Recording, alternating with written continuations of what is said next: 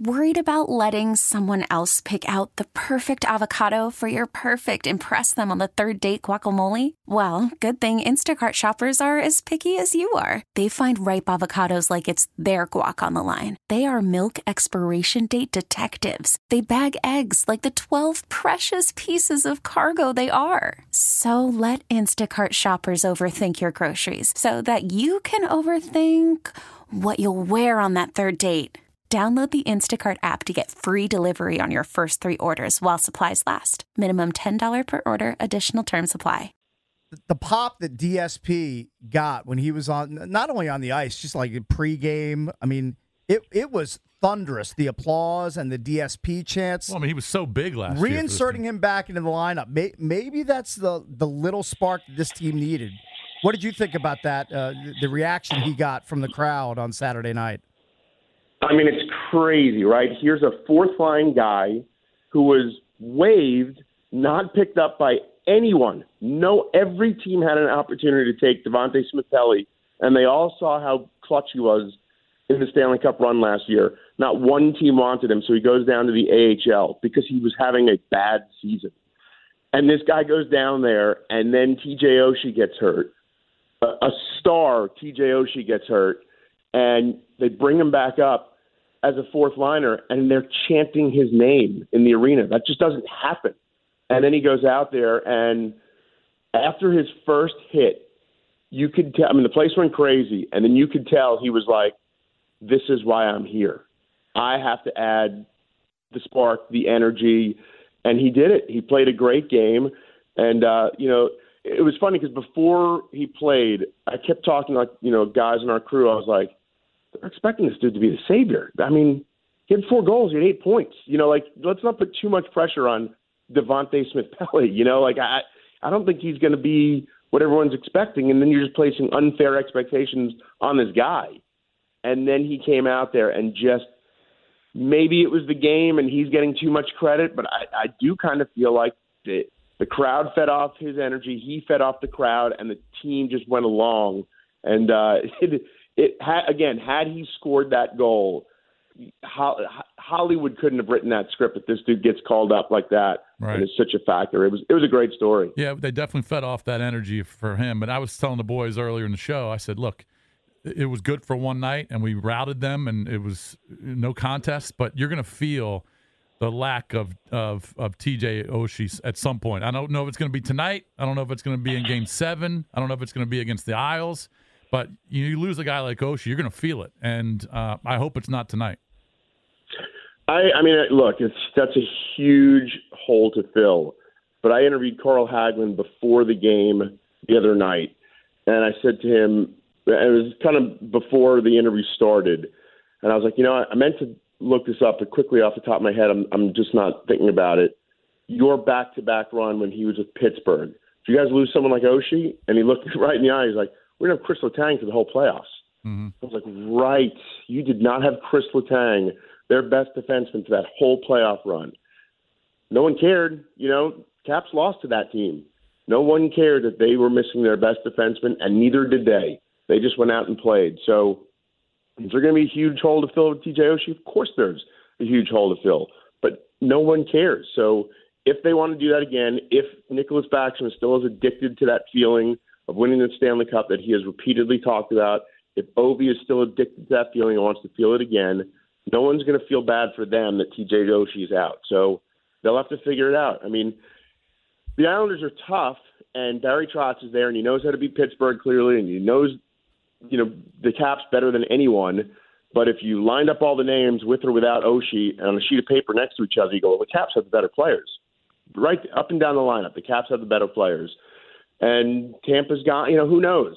So they'll they'll have to figure out a way to do it the same way Pittsburgh did it without Chris Letang. Joined by Rob Carlin, Capital Studio host on NBC Sports Washington. He's brought to you by PVI Office Furniture. Fast, excellent, affordable business grows with PVI. Visit their showroom in Frederick, Maryland, or online at PVIPVI.com today. Rob, do you think that the Caps can bring that same sort of physical style with them on the road to Game Six in Raleigh tonight. I love the quote from Reirden uh, post game five. He said, Eventually, if you do it for long enough and you believe in the rest of your systems enough, you will break them. So it sounds like he knows and that the players know that they've got the best of it physically against this this Hurricanes team. That they're in their heads a little bit. Well, they were certainly in Dougie Hamilton's head the other day because Yeah. he made a business decision to avoid Alex Ovechkin at all costs, and it cost them a goal. So, you know, that's kind of what they did throughout the playoffs last year. That was that became their identity of just sort of wearing teams down. And you know, Ovi is the unique thing because it's more than human that just keeps hitting and hitting and hitting and still playing at that level. But um, I mean, that's sort of who they are and, and the identity that they've taken on.